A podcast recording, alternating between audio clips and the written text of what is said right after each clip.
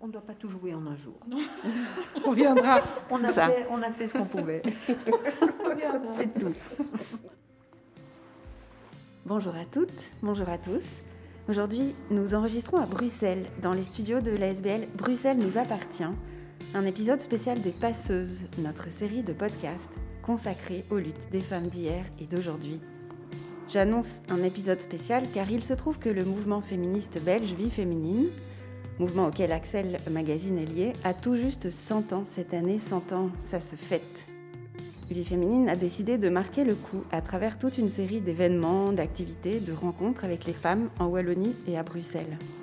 Il y a aussi une publication prévue en partenariat avec le CAROP, le Centre d'animation et de recherche en histoire ouvrière et populaire. Cette publication retracera les grands enjeux qui ont traversé ce mouvement pas comme les autres. Mais elle ne concernera pas les 20 dernières années, trop récentes pour faire l'objet du même regard historique que celui qui s'est posé sur le XXe siècle de vie féminine. C'est donc la mission de notre épisode spécial des passeuses aujourd'hui, retirer l'essentiel de ces deux dernières décennies et avec cet essentiel regarder ensemble vers demain. Avec des personnalités qui ont marqué l'histoire récente du mouvement, nous allons dresser le bilan de 20 ans de combat pour les droits des femmes et nous allons aussi poser quelques jalons pour l'avenir.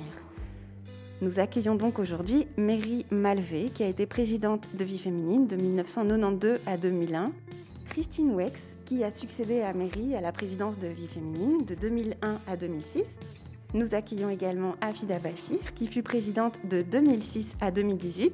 Et enfin Anne Boulevin, qui a été secrétaire générale de Vie Féminine de 1989 jusqu'à 2021. Euh, d'abord, je vais me tourner vers toi, Mary, toi qui as été présidente de Vie Féminine, un tournant euh, majeur de l'histoire du mouvement, un tournant très politique, un tournant très féministe. Est-ce que tu peux nous raconter comment est née cette option, euh, cette option féministe si forte? Oui, mais il faut se dire qu'au niveau de Vie Féminine, ça ne s'invente jamais, mais euh, ça se construit toujours lentement et durablement. Et je pense qu'il en est de même pour cette affirmation féministe finalement. J'aurais envie de rattacher à cette période des années 90, qui va se terminer par l'affirmation féministe du mouvement, à deux éléments qui me semblent clés.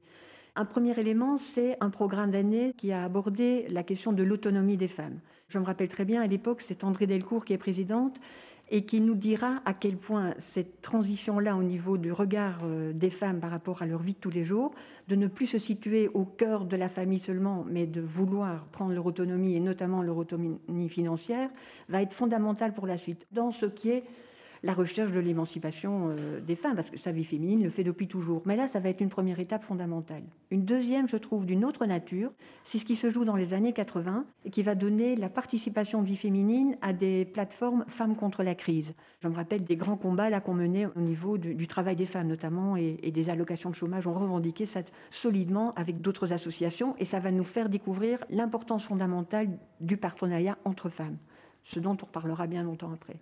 Donc quand on débarque ces années 90 euh, en regardant nos, vécus de femmes, là où nous sommes, etc., bien sûr on n'est pas en train de dire qu'on va se réorienter de manière solide, mais on constate quand même très durement au quotidien les rapports de force entre hommes et femmes, euh, les inégalités croissantes au niveau social, économique, le boulot, la famille, partout. On se dit non, mais c'est pas possible. Mais à vie féminine, on n'en était pas déjà à regarder de manière tout à fait positive le féminisme en fait. Il y avait un petit quelque chose qui nous démangeait à ce niveau-là. Il y avait un petit regard un peu négatif. Oui, mais vraiment, tu crois, qu'est-ce que c'est ce bazar? Il y avait aussi, je crois, de manière plus concrète, un attachement fondamental au mouvement et une crainte d'un changement qui aurait semblé trop radical, qui nous faisait dire, oui, c'est sûr qu'il faut ces luttes de femmes, il faut vraiment qu'on ose s'affirmer beaucoup plus de manière fondamentale à ce niveau-là, mais il y avait une petite réserve. Et donc, bah, on va enclencher le travail d'éducation permanente, c'est-à-dire on se retrouve au niveau local, partout dans le mouvement, on discute, on voit ce qui nous déplaît un peu, le pourquoi on veut quand même avancer, ce qui veut nous, nous rendre plus déterminés par rapport à cela.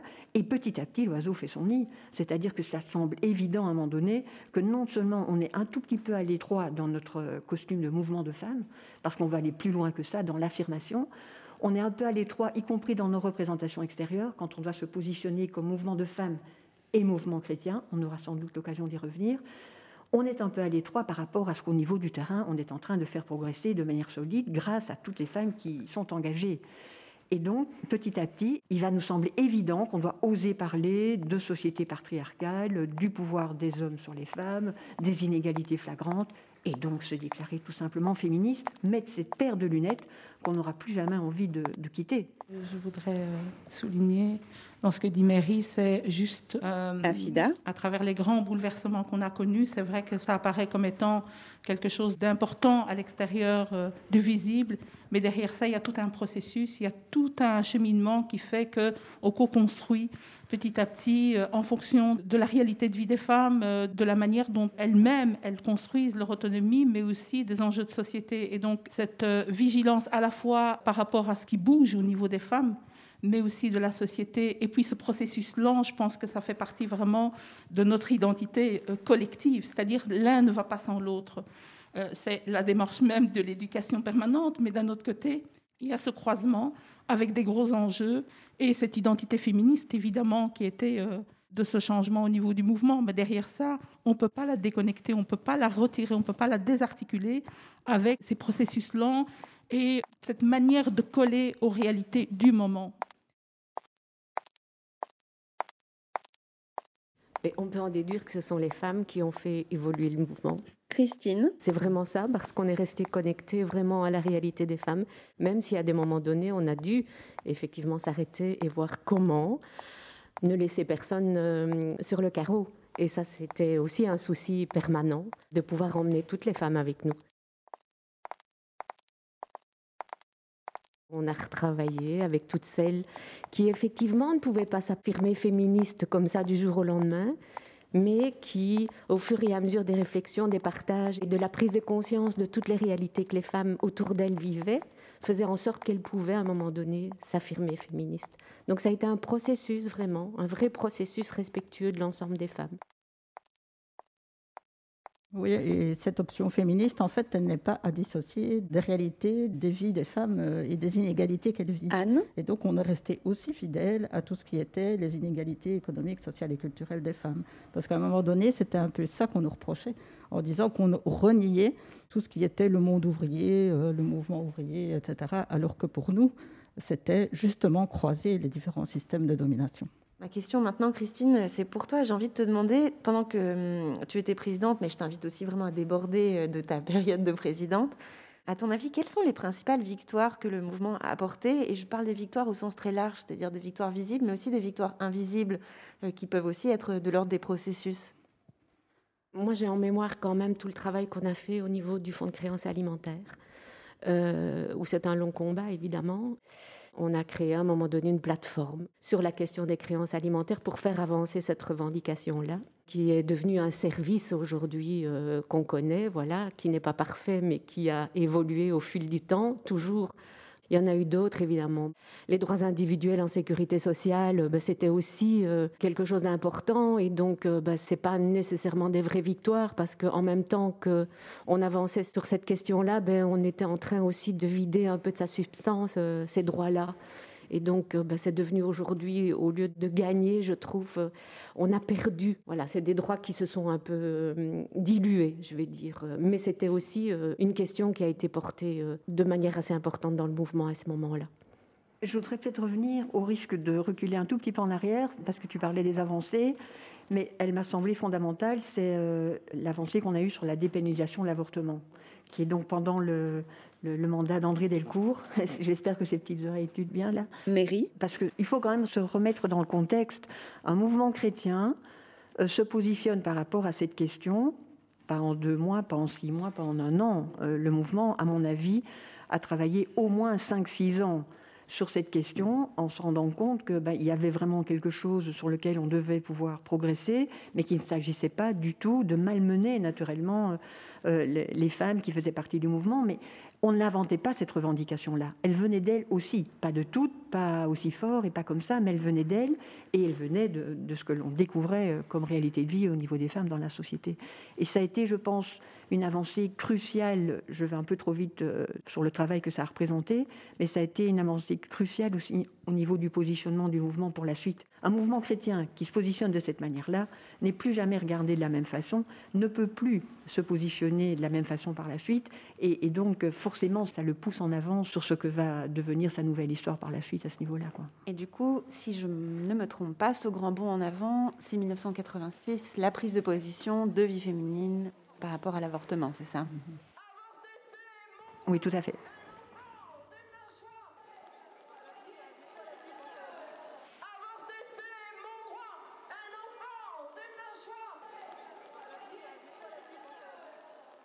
Oui, moi j'ai un souvenir euh, assez précis de ce moment-là parce que moi j'arrivais comme animatrice jeune femme. Christine Dans les débats, dans les témoignages de femmes, euh, je me souviens très bien dans un groupe où notamment une jeune femme a, déposé son paquet. Très vite, il a fallu aussi euh, faire en sorte que les femmes ne se jugent pas mais respectent la parole des autres et débarquer dans un mouvement comme travailleuse et être confrontée tout de suite à ces questions-là, ça vous positionne tout de suite et vous savez dans quoi vous tombez. Je voulais juste revenir sur euh, le fameux dossier dont Christine a parlé, qui est les, les. Il y a eu comme ça un sursaut collectif. On a été porté par cette marche mondiale, mais il y a un investissement énorme des vies féminines qui a permis après de rendre légitime toute une série de revendications qui étaient là et qui percolaient avec les réalités de vie des femmes comme les alimentaires, la répudiation, la question des violences. Et donc, ce sursaut, il est essentiel. Je pense qu'après, on aura on, ne va jamais oublier cette manière de travailler avec d'autres autour de dossiers euh, de plus en plus euh, concrets, de plus en plus cernés et qui permettent alors du coup de rallier d'autres associations, évidemment les associations de femmes parce qu'elles étaient mobilisées là-dessus, mais pas uniquement. Hein. donc les mouvements sociaux, les, organisations euh, familiales et toute une série d'autres associations en fonction de la thématique qui viennent se rallier à la cause féministe parce que ça vient quand même de la marche mondiale ça ne vient pas de nulle part. Oui, c'est dommage, euh, Afida, qu'à la radio on ne puisse pas te voir, mais en fait, quand tu parlais de notre façon de travailler à vie féminine, bah, tu avais un geste de, tisseuse, euh, et c'était voilà, c'était beau à voir. Afida, toi qui as été présidente euh, pendant des années pendant lesquelles justement toutes ces graines ont commencé à germer, est-ce que tu peux nous parler euh, d'un certain congrès qui a eu lieu en 2010, euh, congrès au cours duquel le mouvement a adopté ces fameux trois systèmes de domination que tout à l'heure euh, Anne a pointé du doigt il me semble qu'il s'agit là aussi d'un moment transformateur pour vie féminine, à la fois comme accomplissement, comme prise de conscience finalement de, tout ce que les femmes du mouvement ont amené elles-mêmes en fait depuis des années, mais aussi comme moment très fédérateur. Oui. Alors, comme je le disais tout à l'heure, c'est un moment qui va être identifié comme étant un basculement, comme étant un changement radical du mouvement, mais en même temps, il faut voir en amont ce qui a pu se passer. Au congrès de 2001, moi j'ai un souvenir, j'étais pas président, mais j'ai un souvenir vraiment de ce qu'on a pu dire, ce que Mairie a pu dire à ce moment-là en clôture du congrès en disant le féminisme sur lequel on vient de décider, c'est un féminisme qui reste ouvert, qui a co-construire avec les femmes qui seront là avec nous. Et donc on n'a pas cadenassé un féminisme en disant c'est notre féminisme, parce que c'est quand même fort à la mode, et ça l'était beaucoup plus à l'époque, il me semble qu'aujourd'hui, c'est d'identifier le féminisme dans lequel on est. On te met tout de suite dans une case, du féminisme universaliste, féminisme matérialiste, féminisme ceci. Et là, je pense qu'on a ouvert un chantier. Je sais qu'on fait beaucoup de chantiers à vie féminine, mais là, on a ouvert vraiment un espace de co-construction du féminisme qu'on a voulu, nous, comme mouvement féministe d'éducation permanente, travaillant avec les femmes des milieux populaires. Le congrès de 2010 s'est inscrit dans euh, le prolongement, quelque part, de cette volonté de ne pas cadenasser le féminisme. Euh, évidemment, notre identité, elle est là tout le temps, mais euh, on était dans la co-construction d'un projet. Et donc, c'est les douze conditions pour une société, égalitaire, solidaire, et juste. Un travail de qualité s'équilibre avec la vie personnelle. Dans une société égalitaire, solidaire, égalitaire, solidaire et l'autonomie financière, est garantie, garantie à toutes les femmes, de la vie tout au long de la vie. Euh, ça, ça, a permis vraiment de faire des liens entre les différents aspects dont on a déjà parlé pour le moment, qui sont euh, les questions socio-économiques, notre vision sur les violences, parce que la marche mondiale a rendu légitime la question des violences à l'encontre des femmes. C'était tabou, il ne faut pas oublier les violences et injustices, les violences et injustices, les guerres sont considérées comme l'expression d'un système patriarcal, système patriarcal comme tel, combattu comme tel. On savait que les femmes étaient victimes de violences chez nous, on savait qu'elles étaient là et, et elles nous en parlaient. Mais après, comment le rendre collectif, comment en parler, en faire un projet de société, un projet politique de lutte contre les violences, là, on était. Je pense que la marche mondiale a permis de mettre sur l'espace public cette question-là et elle a rendu légitime, y compris pour les femmes qui, donc, du coup, sont sorties de ce sentiment de culpabilité. Et donc, euh, le congrès de 2010 a permis aussi de mettre des mots là-dessus. Je ne vais pas faire le tour des 12 conditions. Euh, je vous invite à les lire. Article 1, article 2, article 3, 4. Dans une société égalitaire, solidaire et juste, les soins aux autres sont une responsabilité collective. Article 5, 6, 7, 8, 9. 10, 11, 12. Mais ça, c'est le deuxième volet dont je voulais parler. Ce qu'il y avait là derrière, c'est une grille de lecture qui nous permet de lire le monde et les réalités de vie des femmes. Et cette grille de lecture, de nouveau, ne vient pas de nulle part. Elle vient aussi de notre identité de mouvement ancré en milieu ouvrier. C'est-à-dire, il y avait la lutte contre le capitalisme, le patriarcat. Euh, là, on, on, savait de quoi on parlait parce que le congrès de 2001 citait textuellement le patriarcat comme étant un système de domination, de rapport de pouvoir. Donc ça, c'était déjà là.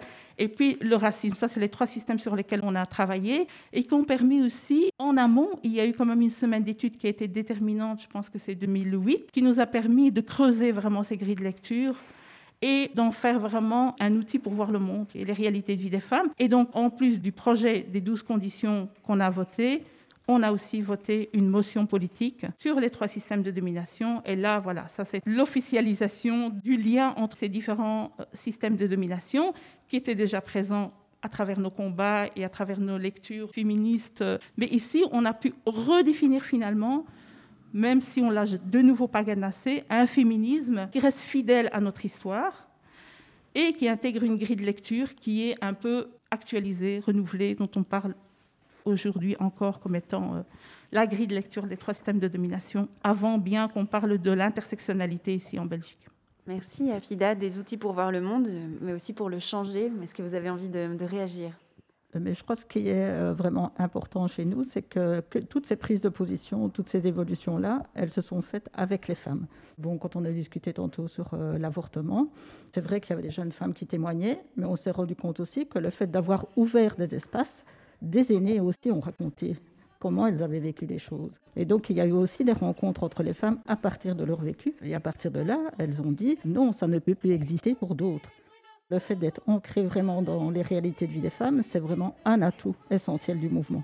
Et ça, c'est vraiment quelque chose qu'on ne doit pas perdre parce que c'est à partir de là qu'on s'est évolué. C'est à partir de là aussi qu'à un moment donné, on sait prendre des positions avec elles. Euh, c'est clair aussi que ce soit la répudiation ou d'autres types de dossiers. C'est parce qu'on écoutait aussi les femmes dans ce qu'elles disaient, de ce que ça signifiait pour elles aussi. Euh, et donc ça, je pense que c'est vraiment important et que c'est une lame de fond au niveau de notre mouvement. Ce qui fait notre particularité depuis toujours, c'est bien entendu d'être un mouvement euh, d'éducation permanente, un mouvement populaire euh, ancré euh, au niveau de la réalité de vie des femmes. Et l'extérieur n'est pas dupe de cette démarche-là.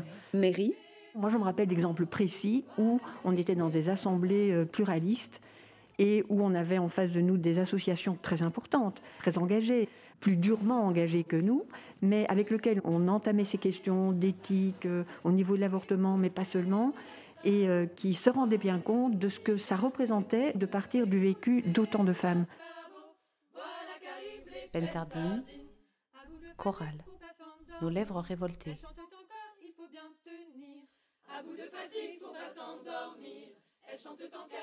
Je me rappelle qu'une fois en réunion, j'étais jeune animatrice et je dis oui, mais là-dessus, moi, je dois vraiment retourner dans, ma fédération pour discuter le coup de comment on va progresser par rapport à ça. Et elles m'ont dit pas de panique, euh, on a tout notre temps, on sait qu'on avancera bien là-dessus, que si vous êtes avec nous. Elles se rendaient compte de l'importance d'un large mouvement de masse populaire et au niveau du féminisme que l'on représente et que l'on a représenté et que l'on représentera encore, mais c'est vraiment précieux, ça ne se galvaude pas. C'est important de le préserver. Quoi. C'est sans doute le trait le plus, le plus marquant de notre identité, je pense, oui. À plusieurs milliers se mettent en grève. Un jour tout ensemble, ces femmes se lèvent. À plusieurs milliers se mettent en grève. Écoutez, cerveau. Mais il y a un autre élément que je trouve essentiel dans cet ancrage euh, avec les femmes, c'est la capacité des femmes à pouvoir aussi observer les dysfonctionnements des institutions.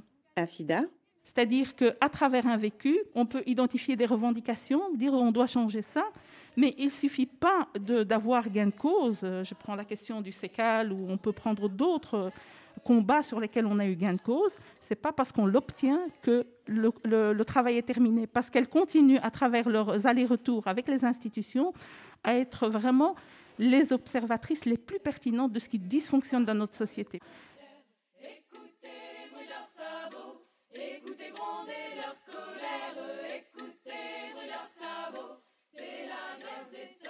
Il faut changer profondément les institutions. Et les institutions, bon, voilà, on sait très bien que c'est un niveau du système de domination qui n'est pas non plus, il ne suffit pas de changer les mentalités d'une personne. Et donc, à un moment donné, je pense qu'on s'est aussi fait la réflexion au niveau du mouvement, c'est comment on peut aussi dialoguer avec les institutions, mais en dialoguant directement avec les personnes qui sont les plus ouvertes pour leur faire entendre ce que les femmes vivent. Parce que c'est aussi faire en sorte que les femmes puissent être entendues et puissent avoir confiance dans les institutions. Et donc moi, je, je, lirai tout le temps ces deux aspects. Cet ancrage dans les réalités de vie des femmes, c'est aussi une boussole pour nous pour savoir ce qu'il faut changer au niveau des institutions. Quand j'ai dit pour nous, c'est le mouvement. Hein.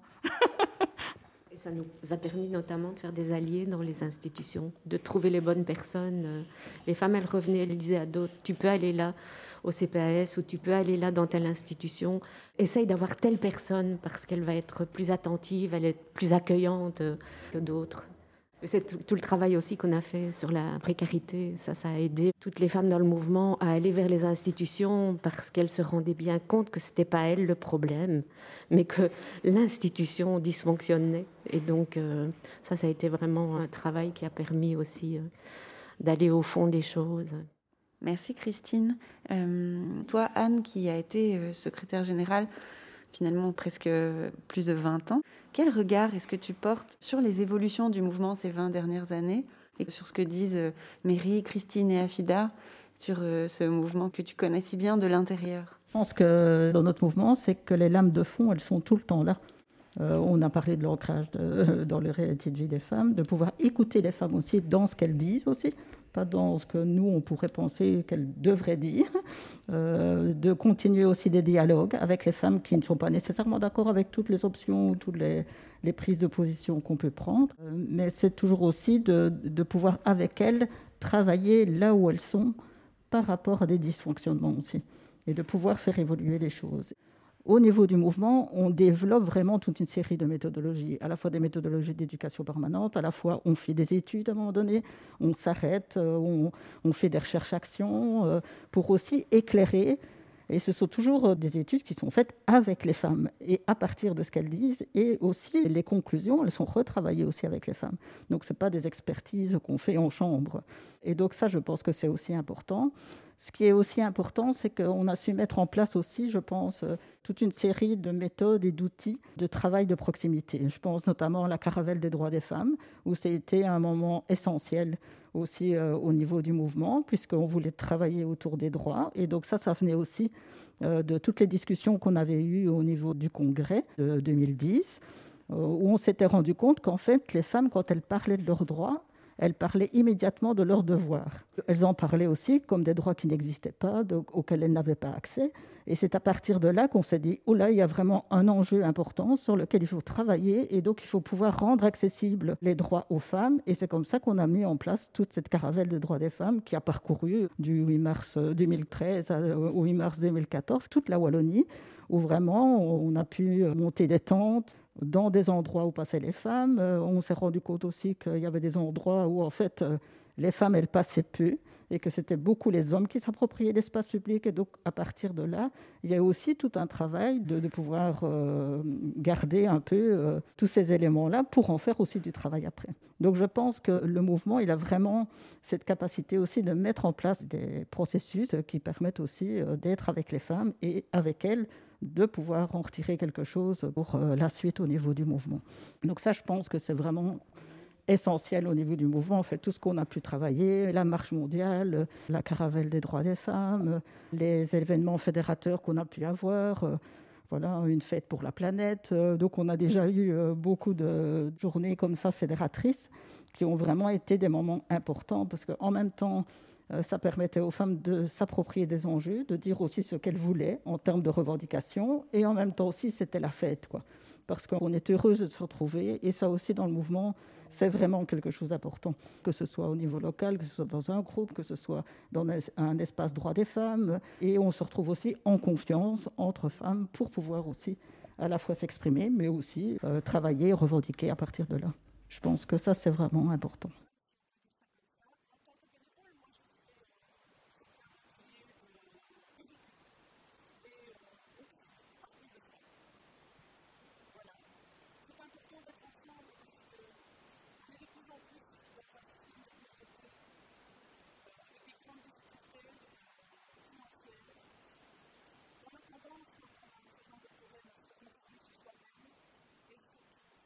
Souvent sur des aspects, on dit il y a un nœud là.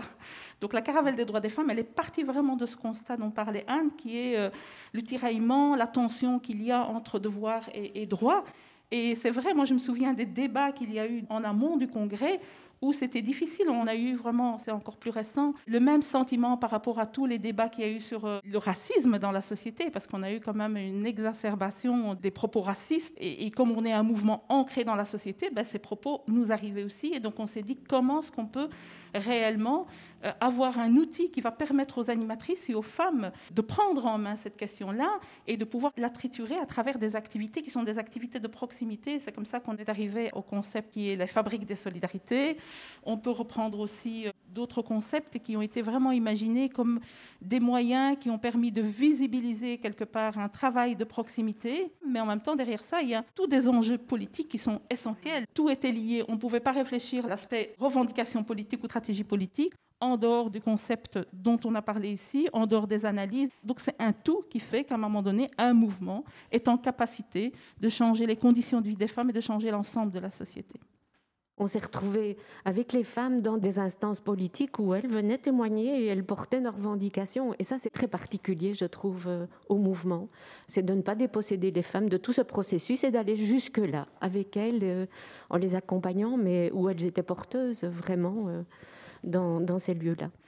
ce qui est aussi fort présent, et ça, parfois on nous l'a reproché, c'est de sortir des frontières qui sont tracées autour de ce qui est permis euh, de porter comme mouvement de femmes. C'est-à-dire, tant qu'on est sur le sexisme, sur les violences, c'est essentiel. Hein. Mais dès qu'on sort de ces champs-là, on l'a entendu à travers le socio-économique, et donc on s'autorise en interne à voir les femmes dans leur globalité, dans tout ce qu'elles vivent. Et les méthodologies permettent vraiment de ne pas évacuer une seule dimension de la vie des femmes. Et donc le socio-économique, il fait partie du combat féministe de manière à et ancrée. Et parfois, bon, on n'est pas toujours les bienvenus sur les aspects euh, socio-économiques parce que ce n'est pas le, le champ d'un mouvement féministe. Mais voilà, là, on nous a rappelé à l'ordre quand même par rapport aux enjeux socio-économiques. Mais c'est impossible d'être un mouvement tel qu'on l'a expliqué maintenant, avec tous ces aspects, toute cette vigilance et toutes ces conditions qu'on met pour que les femmes puissent être à l'aise de parler de leur réalité de vie, sans sortir des frontières qui sont tracées autour de nous et qu'on nous interdit de franchir. C'est plutôt ça. Il y a des frontières, mais on ne peut pas sortir. Et si on sort de ces frontières, c'est le, le, backlash. C'est ça, en fait. On n'est pas autorisé, on n'est pas légitime. Et je pense qu'on ne s'est jamais privé de rappeler qu'on était totalement légitime parce qu'on faisait tout le temps ce lien avec l'ancrage dans les réalités de vie des femmes. Est-ce que vous avez euh, envie de pointer certains combats, certaines réussites par rapport aux dossiers socio-économiques? Est-ce que vous avez envie d'en parler et de raconter un petit peu quelques, quelques combats menés sur ces enjeux si importants? Je ne parlerai pas forcément d'une réussite, mais j'aurais envie de reprendre l'exemple auquel Christine avait fait allusion en tout début.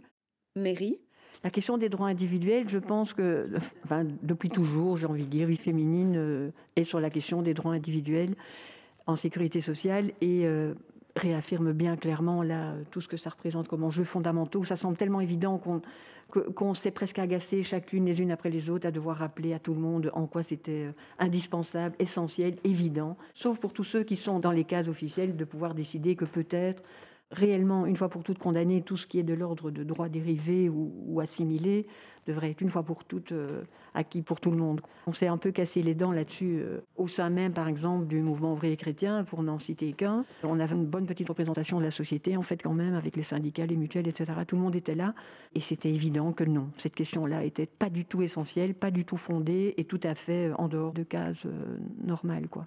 Et là, c'est pas évident je trouve. J'espère vraiment de manière fondamentale qu'on va jamais lâcher, ça je sais, mais qu'on va pouvoir progresser autrement. Parce que je trouve que sur ce genre de questions-là, on est quand même euh, bloqué et plutôt en train, ça j'aime jamais de le dire parce que c'est jamais comme ça, cru, mais plutôt en train de reculer. Et ça, il faut tout de suite oublier parce que c'est pas vrai et c'est pas comme ça. Mais je trouve que, il me semble que ça illustre malheureusement un terrain qui n'est pas pour nous, soi-disant. Alors que nous vivons au quotidien, naturellement. Nous toutes. Hein. Il n'y a pas une femme qui ne sait pas ce que c'est des droits dérivés, qui ne sait pas ce que c'est de ne pas avoir des droits individuels. Comme par hasard, nous toutes, on sait très clairement ce que ça signifie dans notre vie tous les jours de non-droit. Et en face, non. Or, on était, me semble-t-il, très clairvoyante. Et on, mettait le doigt sur euh, effectivement ce qui concernait beaucoup de femmes, mais qui concernait l'ensemble de la société, pas rien que les femmes. Je me souviens, moi, de l'article 80 qui excluait les chômeurs et chômeuses cohabitantes de longue durée, mais c'était majoritairement des femmes, évidemment, qui avaient ce statut cohabitante. Et donc, on nous disait en face de nous, enfin, ce pouvait être nos amis aussi, ah oui, mais si vous faites euh, tomber ça, on va remettre en question le chômage dans la durée. Euh, qu'est-ce qui s'est passé aujourd'hui? On a remis en question pour tout le monde. Je trouve qu'on était vraiment visionnaire. On mettait le doigt sur ce qui allait impacter l'ensemble des chômeurs et des chômeuses. C'est un exemple concret. Je peux en rajouter un autre. Euh, le dispositif des titres-services imaginé comme un dispositif clé sur porte pour accentuer la précarité des femmes. Et là aussi, il y a eu quand même toute une mobilisation, tout un combat. On a fait quand même une prise de position qui était assez argumentée pour montrer à la fois l'aspect idéologique, l'aspect aussi non progressiste du dispositif, puisqu'on allait puiser dans les financements publics pour financer du privé.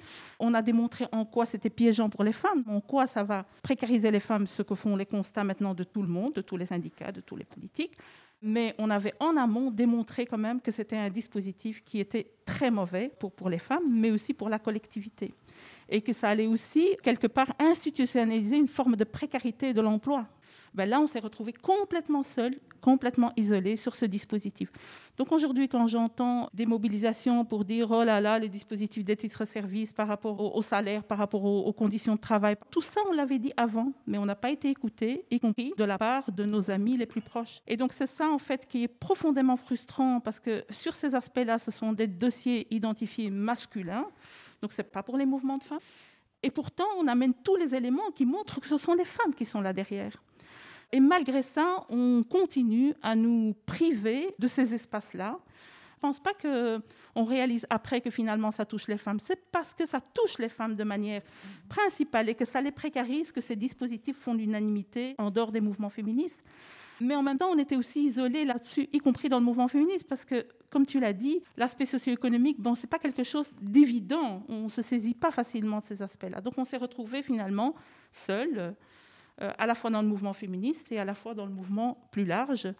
Et euh, évidemment, on n'est pas dans les lieux dont parle les mairies, qui sont des lieux officiels de concertation et où on entend alors euh, les personnes qui sont habilitées à décider de l'avenir économique des femmes. On n'y est pas et donc nous, on finit par juste se réjouir de temps en temps de rappeler, on vous l'avait dit, et heureusement qu'on était là aussi pour attirer l'attention euh, du monde sur ces dérives-là, mais je ne le dis pas en étant euh, de manière euh, jouissive.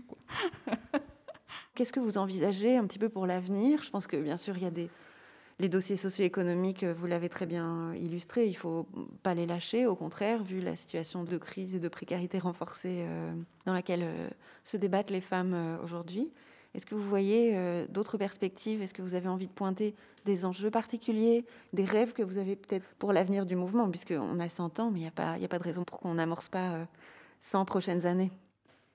Non, moi je pense que le défi pour le mouvement, pour l'avenir, c'est de fédérer autour de la diversité des situations des femmes. Moi je vois ici dernièrement avec le confinement des femmes qui sont en dehors du réseau Vie Féminine, c'est-à-dire en dehors du mouvement, qui se sont ralliées à nous parce qu'elles voyaient dans le mouvement comme un mouvement en capacité de pouvoir les écouter, de pouvoir les croire, de pouvoir relier leur réalité de vie. Et donc, je pense que le défi pour le mouvement à l'avenir, c'est de fédérer toutes ces femmes qui sont un peu dedans, un peu à l'extérieur, tout en étant dedans, elles ne sont pas vraiment dedans, tout en étant à l'extérieur, elles ne sont pas vraiment à l'extérieur. Et donc, toutes ces femmes qui se sentent liées par quelque chose, moi, je pense que ça va être ça le défi. Après, ça va être aussi un défi aussi en termes de quelle est la parole politique quels sont les dossiers, je ne sais pas, on parle comme ça, mais c'est vraiment un très mauvais mot, mais sur quoi on va pouvoir exiger les changements au niveau des femmes en tenant compte de cette diversité. Et donc là, il faut faire preuve de beaucoup de créativité pour que toutes les femmes puissent se retrouver dans ce que le mouvement va défendre à l'avenir. Il y a quelque chose à réinventer et je pense qu'il y a quelque chose qui est là, mais on n'arrive pas à mettre des mots là-dessus, sur ce que c'est. C'est pas grave parce que je me dis, on arrive quand même à le sentir chacune et de faire en sorte que c'est ça qui relie les femmes, mais après, on est un mouvement aussi